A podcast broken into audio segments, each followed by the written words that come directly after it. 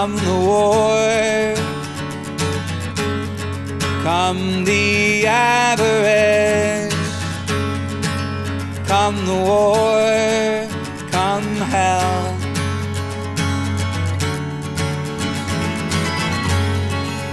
Come at your shed,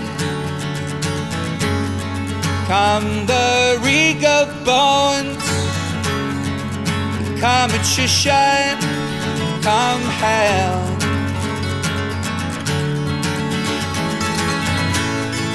This is why, why we fight, why we lie awake. This is why, this is why we fight. When we die, we will die with our arms unbound. This is why, this is why we fight. Come hell.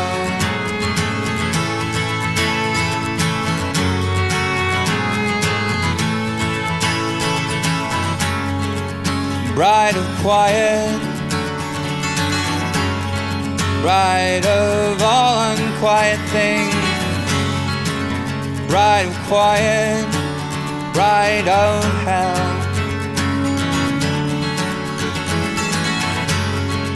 And come the archers, come the infantry, come the archers of hell.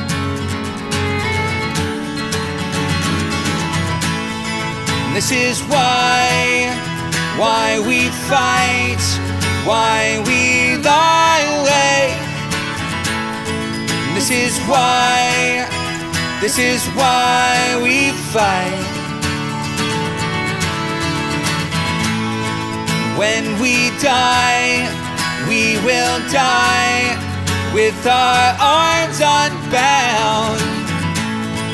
This is why, this is why we fight. Come hell, come hell.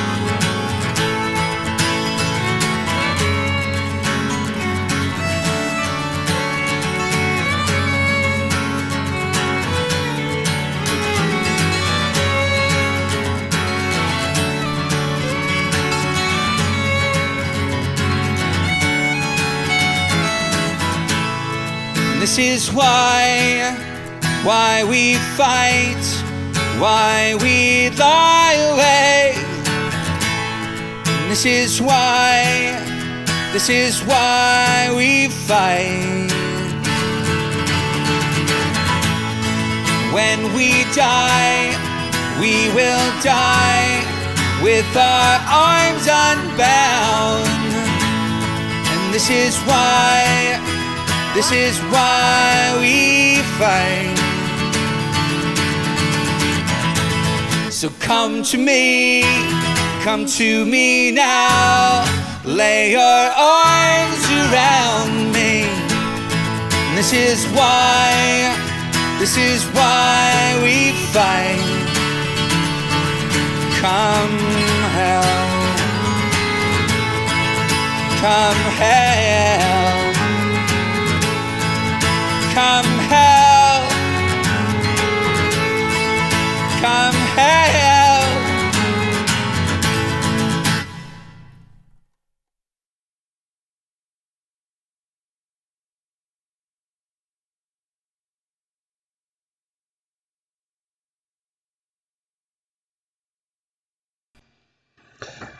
Colin Meloy, Chris Funk, and Sara Watkins.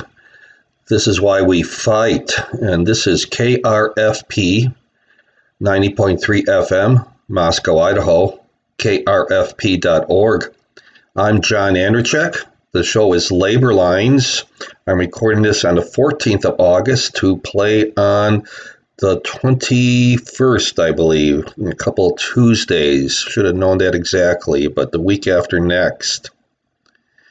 I'd like to start out by thanking Jill and Mark Lawrence for adopting labor lines with KRFP's Adopt a DJ program. That's one way you can support a specific program of all our great programming on KRFP, a community supported, community supporting radio station. You can find out how to do that, how to become a regular member by going to krfp.org.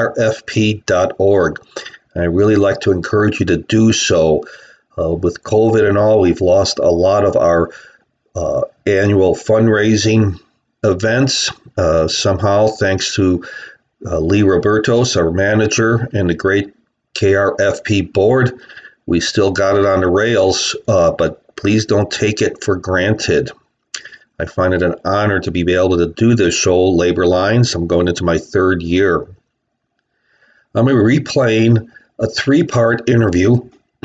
Excuse me, I'll take up most of the show with Mark Anderlik. We're going to talk about austerity and neoliberalism. The reason I'm, re- I'm replaying this is uh, in the near future, in a few weeks, I hope to have Mark back on, and we're going to be reassessing this situation in a light of the current action or uh, potential action coming out of the U.S. Congress, the infrastructure bill, and more importantly, the larger bill after that? Are we seeing at least some dents put into this neoliberal economy model? Before that, well, I'm going to be playing some music for the first half hour of this show.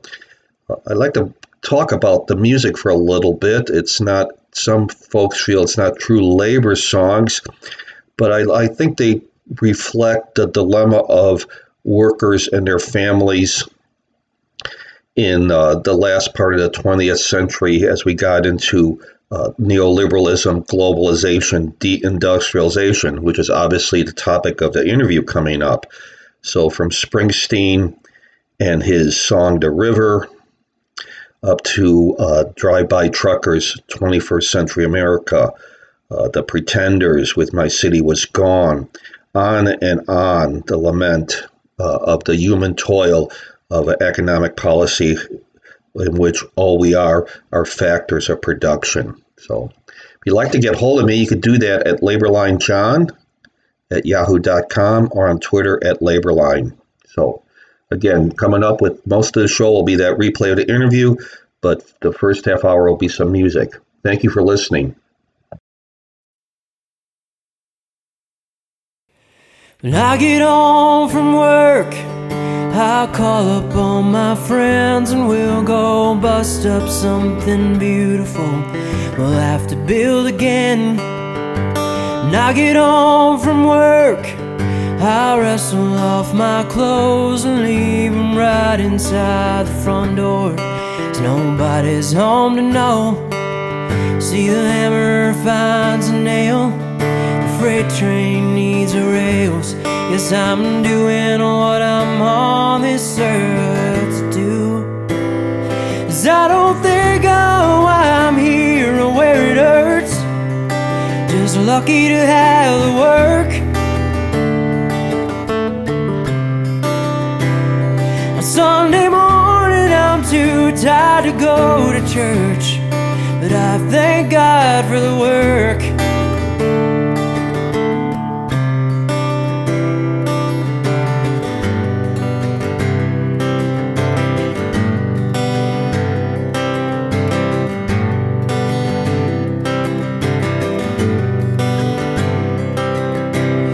Get my reward, my work will all be done, and I will sit back in my chair beside the Father and the Son.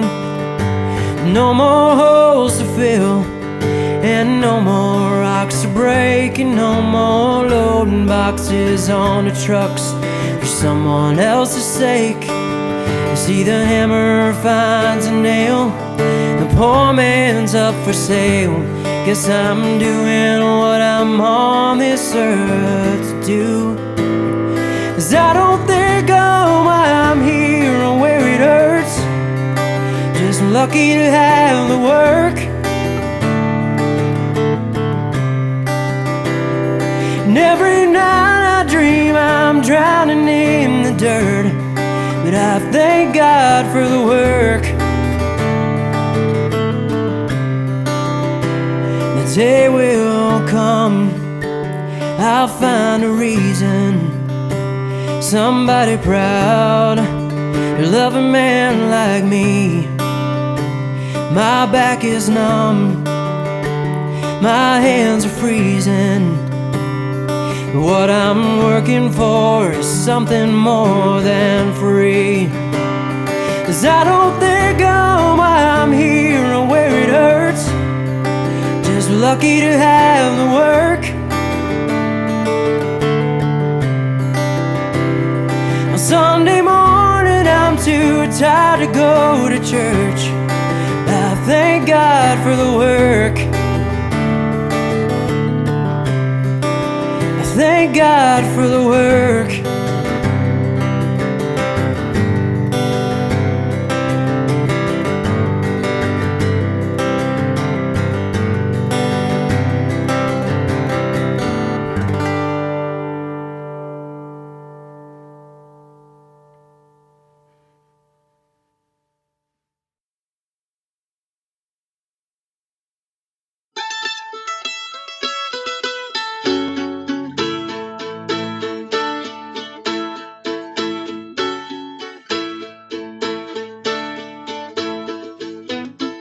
They blew up the chicken man in Philly last night. And they blew up his house too.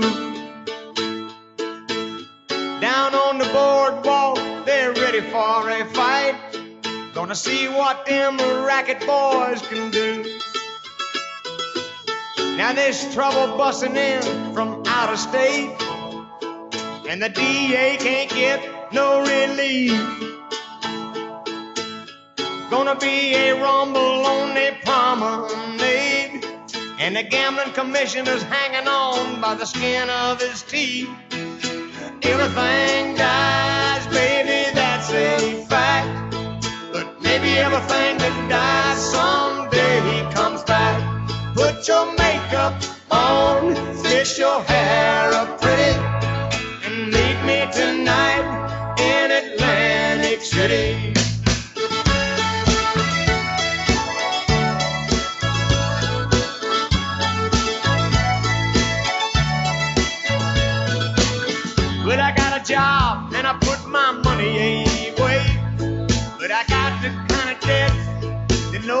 Man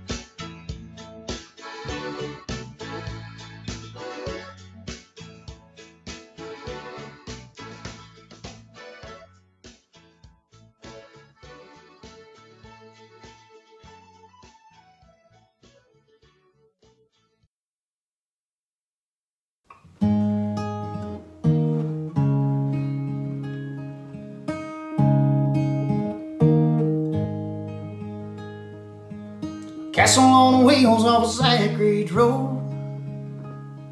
It wasn't a house, but we made it a home. No VCRs, no cell phones.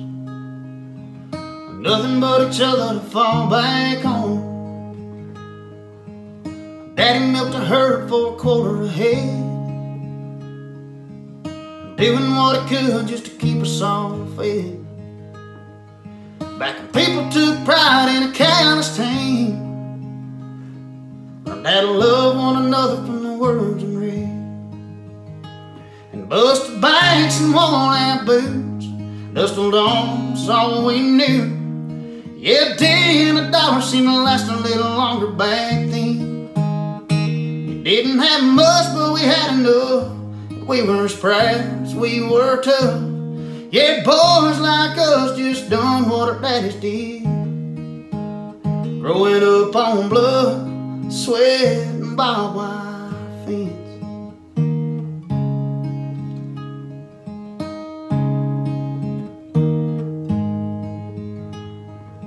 Now, I don't know it all, but it seems to me we could use a little more how it used to be. Before we traded a Bible for a TV screen. And a hard day's work bought a small town dream. And busted backs and worn out boots. Dusted arms, all we knew. Yeah, a day and a dollar seemed to last a little longer back then. We didn't have much, but we had enough. And we were as proud as we were tough. Yeah, boys like us just done what our daddies did. Growing up on blood, sweat, and barbed wire fence.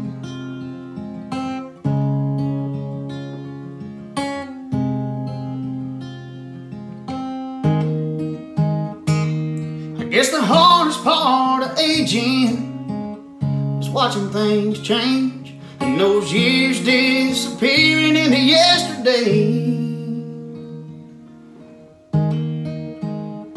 When busted backs and worn out boots, dusted arms, all we knew. Yeah, and a dollar seemed to last a little longer back then. We didn't have much, but we had enough. We were as proud we were tough. Yeah, boys like us just done what our daddies did. Growing up on blood, sweat, and barbed wire fence.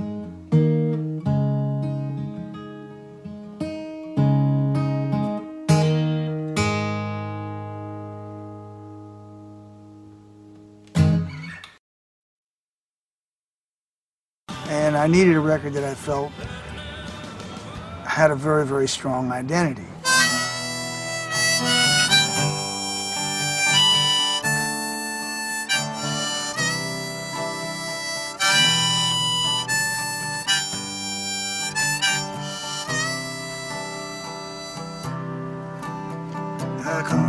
Down in the valley where Mister, when you're young, they bring you up to do like your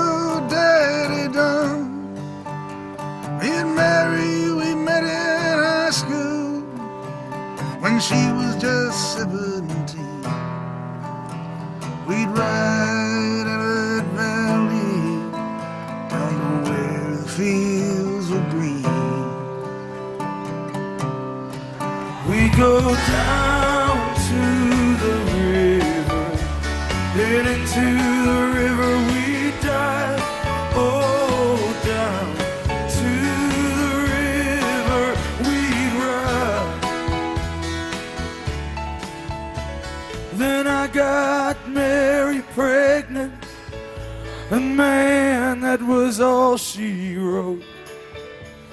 And for my 19th birthday, I got a union card and a wedding coat. We went down to the courthouse, and the judge put it all to rest. No wedding day smiles, no walk down the aisle. No flowers, no wedding dress. That night I think the biggest change on the river was uh, I started the narrative writing, where I would inhabit a character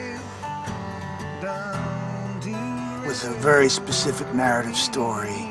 I would sing in that voice, you know, the character, and it wasn't necessarily me, or it was partly me and partly other people, and so of course the river was that was my touchstone for all of that writing that came later, where you simply step into a character's shoes and try to get your listeners to walk in those shoes for a while.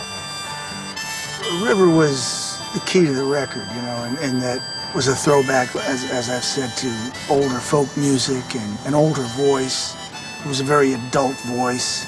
It was a political voice in the sense that it was dealing with the Carter recession and its effects on uh, just working people. I got a job working construction for the Johnstown Company.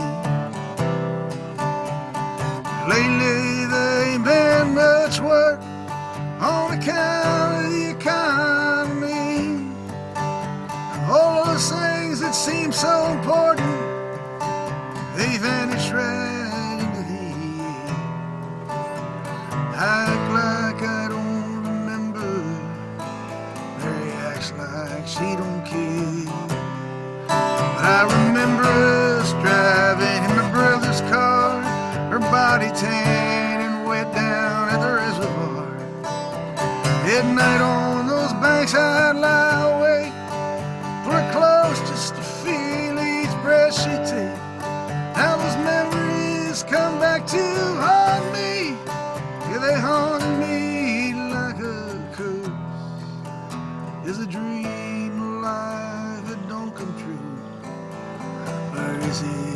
something worse that sends me down to the river? Though I know the river is dry, sends me down to the river tonight. I think the I come from down in the valley, you know, then you're you're you're laying claim to that character's experience and you're trying to do right by it as a songwriter and you're taking the risk of singing in that voice. But that's the writer's job. Your job is to is to faithfully imagine the world and, and others' lives in a way that respects them, sort of honors them, and records them in your own way, somewhat faithfully.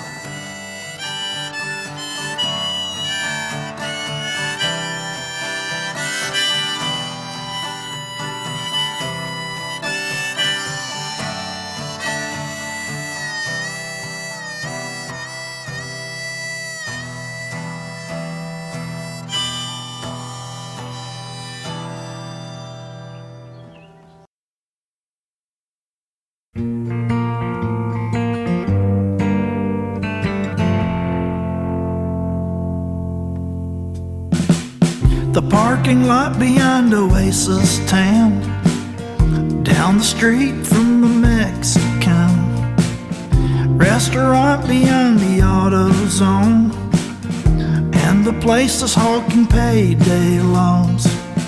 There's a Kmart and a KFC, a fitness center and an Applebee's, Wells Fargo and a Taco John's. Good time bar to get your bad swerve on.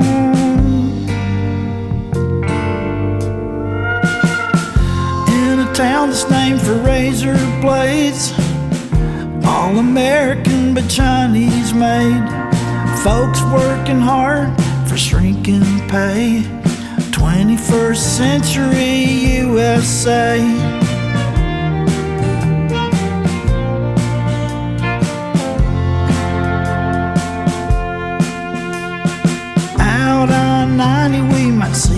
We got coal and methane gas. We got jobs where the work is hard. and stores to max out your credit cards.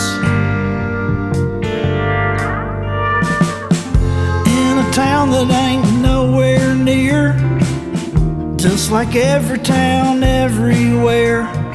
Folks working hard for shrinking pay.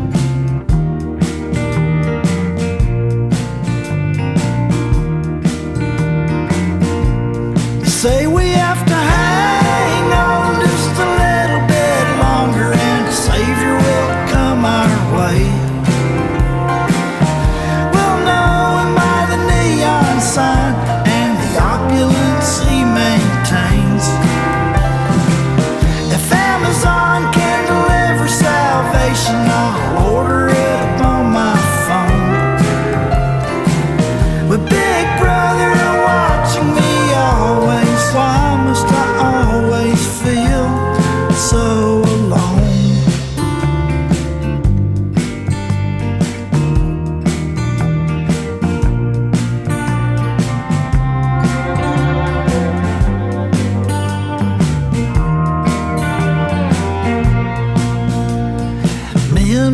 hard for not enough at best.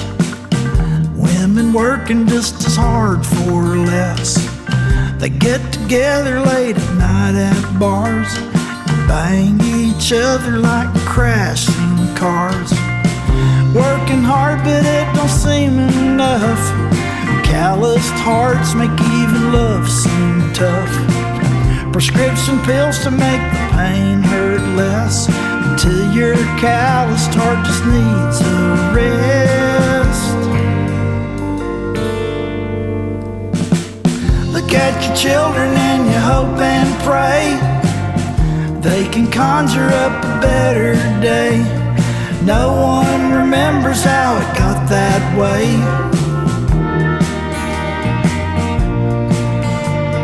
21st century USA.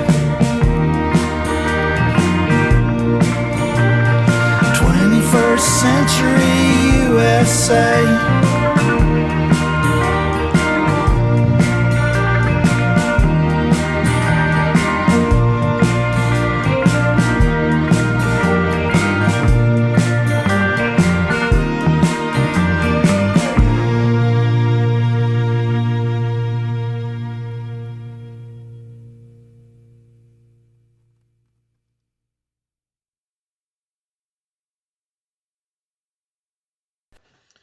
Drive-by truckers.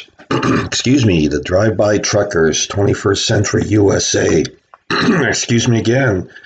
Springsteen, the river, a narrative talking about uh, his writing behind that so evocative song of the cost, the human toil of decades, generations of our economic policy of deindustrialization, globalization, austerity. Heath Sanders, Blood, Sweat, and Barbed Wire Fence, the band covering Springsteen, Atlantic City, and Jason Isbell, former frontman for the Drive By Truckers, something more than free, something better than free, excuse me. Okay, this is KRFP, Moscow, Idaho, 90.3 FM, krfp.org. Thank you. This is John Andrzejczyk again on the banks of the Clearwater River in Idaho County, Idaho. It's the 6th of October, and joining me once again is my friend and comrade, Mark Anderlik. Mark uh, resides in Missoula, Montana, uh, joining via cell phone. A long-time, lifelong community and uh, union activist and organizer. Uh, we've had some discussions uh, that we recorded looking at neoliberalism, among other things, uh, ongoing discussion with us as it still uh, is so embedded into our economic uh, policies, political policies. And today we're going to be talking about uh, one of the pillars of neoliberalism, austerity, uh, look at some background to it, uh, the fundamental discrepancies are worse. And uh, as we get later into this discussion, uh, the uh, what we consider both Mark and I consider the the the eight thousand pound gorilla in the room, uh, the call for austerity as we are dealing with the pandemic slash economic crisis. So with that, Mark, thanks for joining, and I'm going to turn it over to you. Well, thanks uh, for having me, John. Um, it's a pleasure. And um, hello to all your listeners. Um, uh, we, you know, we've been talking about neoliberalism, you know, uh, at least one show here and kind of a, a series, and just wanted to give a kind of a simple definition of what neoliberalism is. And it's really the full word is neoliberal capitalism is is the proper term. And um, in this case, it doesn't mean like liberal politics, like you know Black Lives Matter or anything like that. What liberal in this case means is that the, the government does not intervene into the economy, right? So it it allows the econ- economic actors, corporations, individuals, to you know to carry out their economic interests and uh, without government um, interference, right? As they as they see it, and neoliberal um, capitalism uh, came um, was developed specifically in reaction to the New Deal during the 1930s, and uh, because the people who uh, saw kind of moral hazard in the government getting involved, as it did in a big way uh, during the New Deal in the 1930s. Um, so uh, one of the and and it's specifically intended to undermine and destroy the New Deal. I think that's important to really always keep in mind. Um, and uh, uh, both the Democrats, and Republicans today, uh, the leadership at, at the very least, um, still embrace neoliberal capitalism um, in different ways. And uh, we're talking about austerity, which really means um, it's a, you know a, a political economy uh, uh, term that is where Congress or a governmental body either uh, cuts spending massively uh, to balance the budget and or raises taxes to do that. Um, and so, um, as we were talking before, uh, austerity is something that uh, you know people will remember several years ago with the financial crisis. Uh, the you know the German banks and the you know who really control the euro um, imposed on Greece uh, terrible austerity, terrible cuts to uh, and, and force the Greek government in a series of moves to, you know, cut uh, their government spending to, you know, very little. And um, it's instructive to look back on that because Greece has not recovered. There's not uh, any sort of magic in these austerity budget cuts. And we hear now during the pandemic that, you know, the CARES Act that the federal government um, created, uh, 2.2 trillion dollars for small businesses and average, uh, you know, workers in this country. Um, and they they created that money and spent it, and you know, it it it helped. But of course, the uh, so-called budget deficit was is in terrible shape, and now, especially Republicans are arguing against further stimulus during the pandemic, which we desperately need, obviously. Uh, and they're arguing against it because it's, you know, this is a debt to our children, you know, our children will have to pay off. We've all heard these arguments about, about the, the budget deficit and how terrible it is, but um, it's really based on a lie. And the lie is that the federal budget is like our household budget, right? Uh, or our personal budget or a business's budget. It is in no way like our own personal budget. Okay, and the primary reason is that uh, if I were to create money, if I were to counterfeit money um, to pay my debts, um, I would likely end up going to prison for that. Um, the federal government can create its own money, like it did during the CARES Act, pay off its debts, to, to do for a number of reasons. Um, and Congress has that power. Congress has that power to do it. So, um, so the you know uh, uh, Alan Greenspan, when he was head of the Federal Reserve Bank, in answering uh, uh uh, Paul Ryan, who was a, a congressperson from Wisconsin, ran for vice president. Uh, Ryan was trying to get Alan Greenspan to agree that we needed to cut, we needed to have austerity in the Social Security system. We needed to cut payments in order to keep the program solvent. And Greenspan, under oath, wasn't having any of that. And he said, well, the, you know, the federal government cannot go broke, which is absolutely true. It cannot go broke. And, um, and so he said, it, you know, there, there needs to be adjustments. But he was more worried, uh, not, not about the federal deficit in order to, you know, make Social Security uh, viable for the next 30, 50 years. He was worried about having the resources with which to buy things, you know, uh, like housing or, uh, you know, um, automobiles, things like this, that he said that uh, that's a bigger worry to him um, because the federal government can't go broke. Uh, so, um, and I think that you know people can bring up all sorts of other, uh, um, you know, cautionary tales about inflation and other things, but um, we need to get that right off the bat. That austerity is built on a lie, and the lie is that the federal government can go broke, and that's not true. Uh, absolutely not true.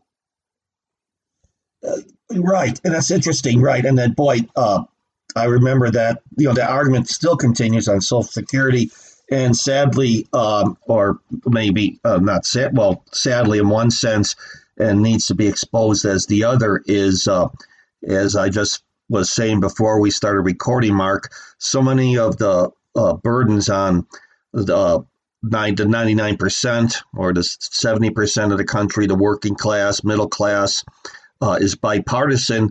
Uh, Barack Obama uh, signaled openly to uh, Ryan that he would look upon cuts on Social Security and Medicare. Um, uh, Social Security is taxed now to some extent uh, for the same reason that they were looking at those cuts, is because, in effect, we're not looking at taxes. the tax would be scrapping the lid or what we call the cap on Social Security. So, like you say, again, in the era that we're living in, um, a, a sovereign country like United States cannot go broke. And I think one can even look at it more fundamentally is that um, when we talk about the lenders and the borrowers and the system that uh, we rely on to uh, uh, have deficit spending, uh, that cannot exist without the government. The government ha- the government comes first. It's not the chicken and the egg. Having the government right. allows for the banking system. So um, yes, we we've seen this in the past. We talked about this just a few minutes ago. Um, this this interjection into the public discussion, going back to Carter, uh, and certainly Reagan put it on roids, is that government is supposed to be like a family budget is supposed to be like a business. They have to balance your books. Um, uh, sadly, though, of course, due to uh, globalization, deindustrialization, uh, financial deregulation, uh, again, neoliberal capitalist policies, um, families don't get to balance their uh, budgets, do they? We, so many of us are tenuous no. on debt. so to, yeah, I mean, how, how ironic is that, right? And so, um, I one one thought exercise that I like to uh, to bring up to people too, like congressional aides that I talk to, and try to say, look, you know, the budget deficit. It, it, it, I'm not saying it's not at all important. I'm just saying that uh, you know, think about what you're proposing when you want to balance the budget. So if we have uh, a budget deficit right now of say say it's 15 trillion dollars. I'm not sure exactly if that's how close that is or not, but it, which means that uh, over time there has been 15 million dollars more paid out by the federal government than they've taken in in taxes. That's what that means.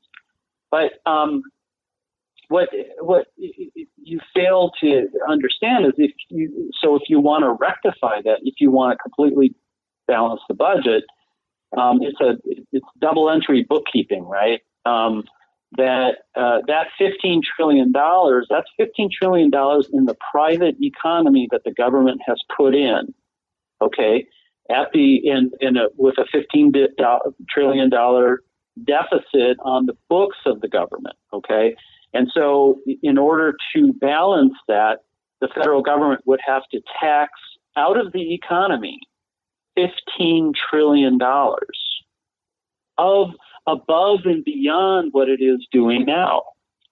And if, if that were the case, uh, we would we would be in a in a far worse depression than we are right now. That would be that would cause so much. Uh, I mean, it would collapse the economy. Well, it, it, would collapse society. I think, Mark. Excuse yeah, me. Collapse, yeah, exactly. we, yeah. We would we would be in failed state at that point uh, even a even a portion of that would put us in a failed state. And you're right; you, yep. you have to look at it as double entry, um, uh, uh, and uh, for many reasons, both economic, uh, but uh, fundamentally social. Um, Uh. right. It's not a bread and circuses; it's keeping people in their homes to some extent or the other, uh, keeping food on the table, um, keeping the system running a, a complex right. system, you know, of 300 some million people in a world of what, 7 billion. Uh, so, uh, uh, uh Mencken was Mencken's uh, famous quote for every complex problem, there's a simple answer. The problem is a simple answer is always wrong. Well, it, it, I, I think if you look at, well, what is the purpose? What is the goal of our political economy? Is it to have a have the balance of payments between the government and the, the the rest of the economy, the real economy, to have that equal, or is it to have people um, thriving and healthy and productive and you know creating things and um, living a good life? take your pick, right? right? If you believe the former, then you believe that austerity is actually the way to go.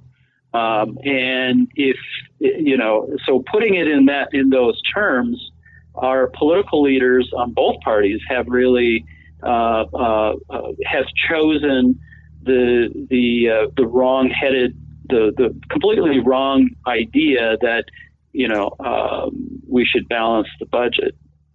Right, but then uh, they uh, but not they picked the wrong one from our perspective, Mark, and for those who, um, I would, I'm going to guess most of those who listen are going to listen to this interview uh, in whatever format or venue our talk here. Uh, but it served that it has served them well, and so to me that comes back to um, how economic policy, political economic policy, uh, regardless of it, if it's built on sand, like you said, built on a lie, uh, is weaponized.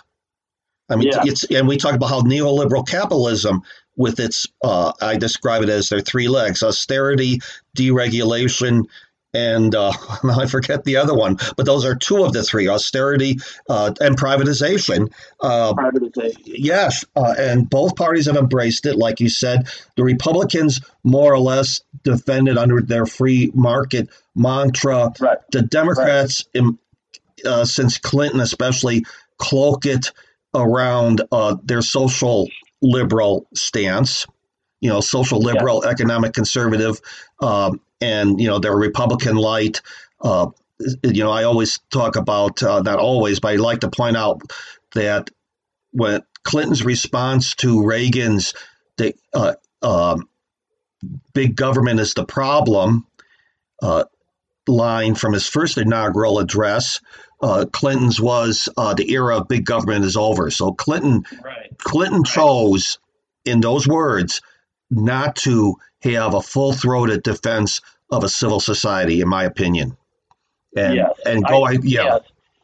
And, and I think I think we're um, I, I, I, was just reading this really interesting uh, review about how the bankruptcy of New York City Hmm. in 1975, 76, somewhere in that vicinity, um, really was kind of the maybe the the entree of neoliberal political economic thought into American society, and um, because uh, you know the the uh, Republicans were all about saying, well, you know, liberal democratic New York City was spending way beyond its means, and et cetera, et cetera.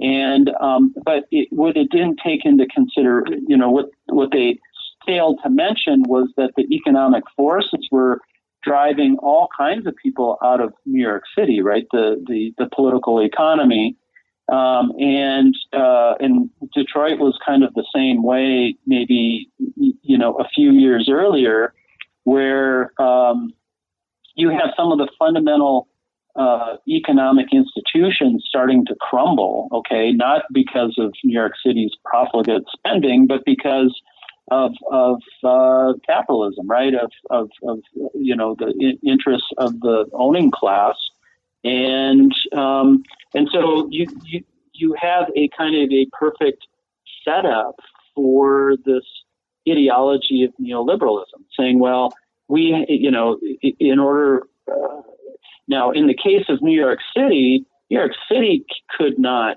create its own money, right? New York City can go broke um, and uh, and and so can state governments, okay, because they're they don't have contr- control over the currency, and in those cases, it was um, kind of a combination of the lack of federal support, right? That uh, that uh, I think it was Gerald Ford who refused to bail out New York City, right? And kind of showed the way a little bit um, to introduce neoliberal thought into the broader, um, you know, political sphere. And I think that where the Democrats, you know, um, found themselves between rock and a hard place, instead of defending kind of, you know, I think they were still living in the gold, you know, gold currency era um, where money is limited. Um, that it, instead of sort of taking on that this sort of new neoliberal thought, which they thought was probably extremely right wing, they did buy into the argument that um, you needed taxes to raise revenue on the federal level, right? And as you do, I mean, the state of Montana, New York City, the state of Idaho, you can't deficit spend in those governments. You have to balance your budget, and and because you don't have control of the country. But on the federal, there's no excuse on the federal level. In fact, the the chairman of the Federal Reserve Bank of New York in 1946 wrote that taxes for revenue are obsolete.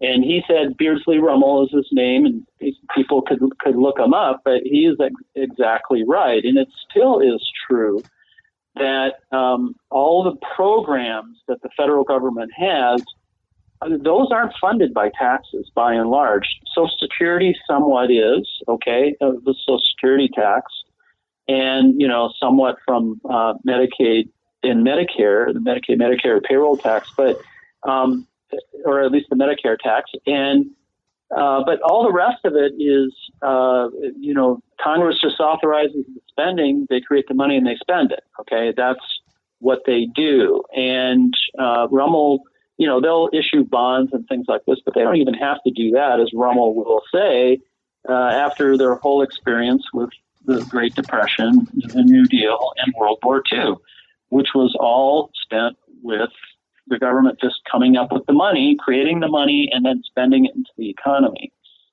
So um, that's a really, and I think Democrats who believe that taxes are the only way you could uh, fund programs find find themselves in, in an austerity trap. Okay, in that um, they need to they felt like they needed to make alliances with big business and to grow the economy so that there's more revenue in taxes so there's more revenue to pay for programs. And this is where I think the beginning of the Democratic Party completely losing its way uh, as it is now, and it's it's the leadership is mostly a party of you know the, the, the corporate elite, and as we see in Biden, and with very little concern, um, you know, by Nancy Pelosi over people suffering because the government stimulus money has dried up, and she's more interested in you know uh, trying to win the election, but also buys into this in, into the into the uh, lie that uh, taxes are meant to raise money for programs, which is clearly not the case. Right, but that's uh, interesting. Uh, I'm again, I'm speaking with Mark Anderlik. Uh, he's out of Missoula, Montana, a friend and a comrade, a lifelong uh, community organizer, labor organizer. Uh, uh, another discussion that we've been having that we've recorded and broadcast under various venues about neoliberal capitalism. Mark brought up some great historic points here. Um, it's tied to uh, its reaction to uh, the New Deal.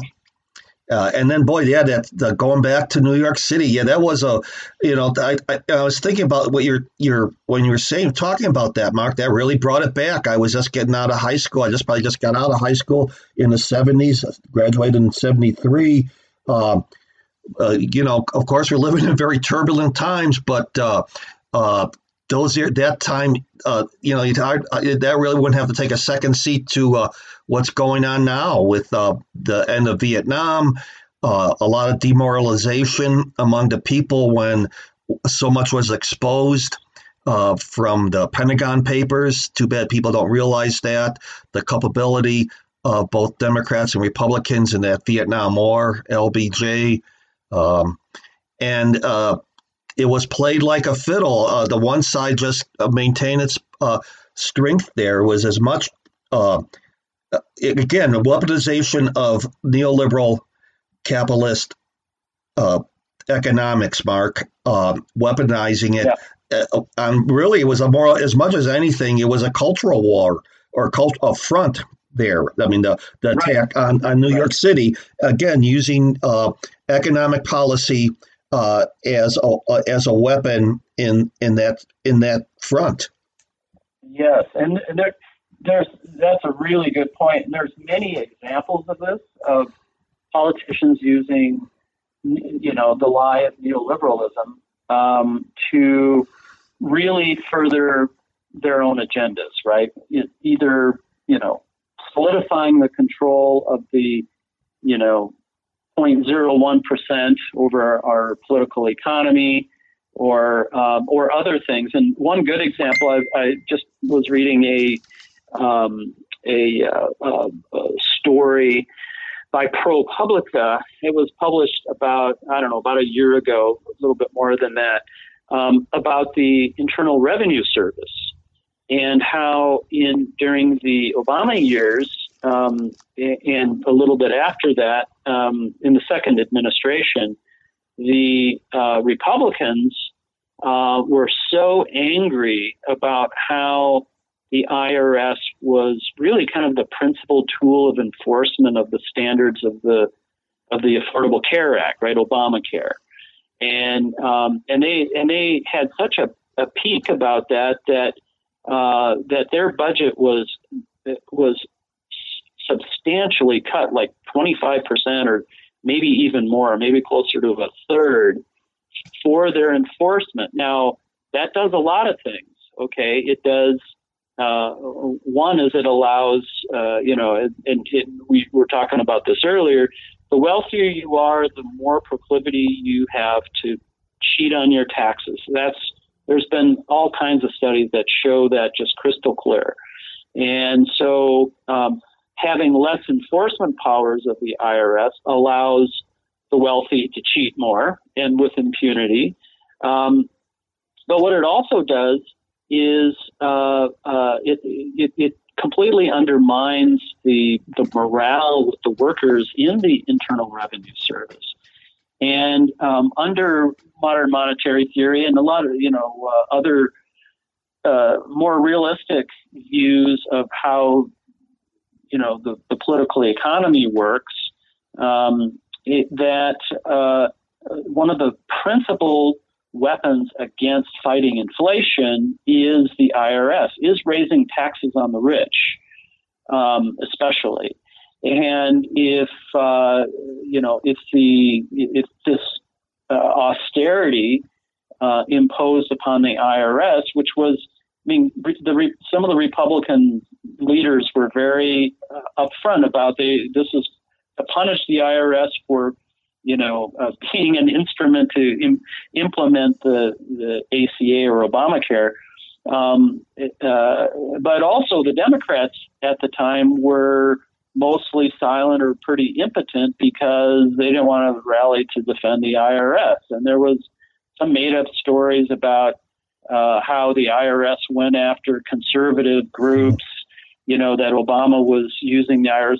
Well, I mean, that was a lie. It, it ended up that the IRS was also going after progressive groups at the time. But, you know, one little lie helps uh, that amplified in the media then uh, makes it, you know, kind of a stampede, a political stampede toward, you know, letting the IRS twist in the wind. And ironically enough, if the federal government doesn't have the IRS as an effective tool for taxation, it might find itself down the line once we're out of this depression uh, caused by Congress inaction, I would say, not because of the pandemic, but con- congressional inaction has caused this depression. Um, then, uh, it, it, you know, once if we get out of this and there's no tool there to fight inflation, then the, the, the wealthy people may regret that they defunded the IRS because inflation reduces the value of their assets and reduces the value of what is owed to them. And, um, and they, you know, they, they may see a drop in their net worth because the IRS has been hobbled. So there's just an example of the weaponization. There's many, many more examples of weaponization of of uh, austerity against programs that one party or the other doesn't like. Correct. Okay. Uh, again, speaking with Mark Anderlik, uh, talking uh, about neoliberalism, neoliberal capitalism, and austerity. Some background here. Mark, we're going to take a I'm going to stop the recording right now. We're just about to a 30 minute break, which works well in that uh, broadcast world that both you and I live in, where we have to hit that station identification. So, folks, uh, just wait here. I'm going to stop this recording. All right, that's the first part of that replay of that interview. This is KRFP Moscow, Idaho, 90.3 FM, and the show is Labor Lines. I'm John Anerchek. You can also find the entire shows and standalone interviews now on the podcast labor lines on Anchor FM, Spotify, Overcast, Pocket Cast, and others. Thank you.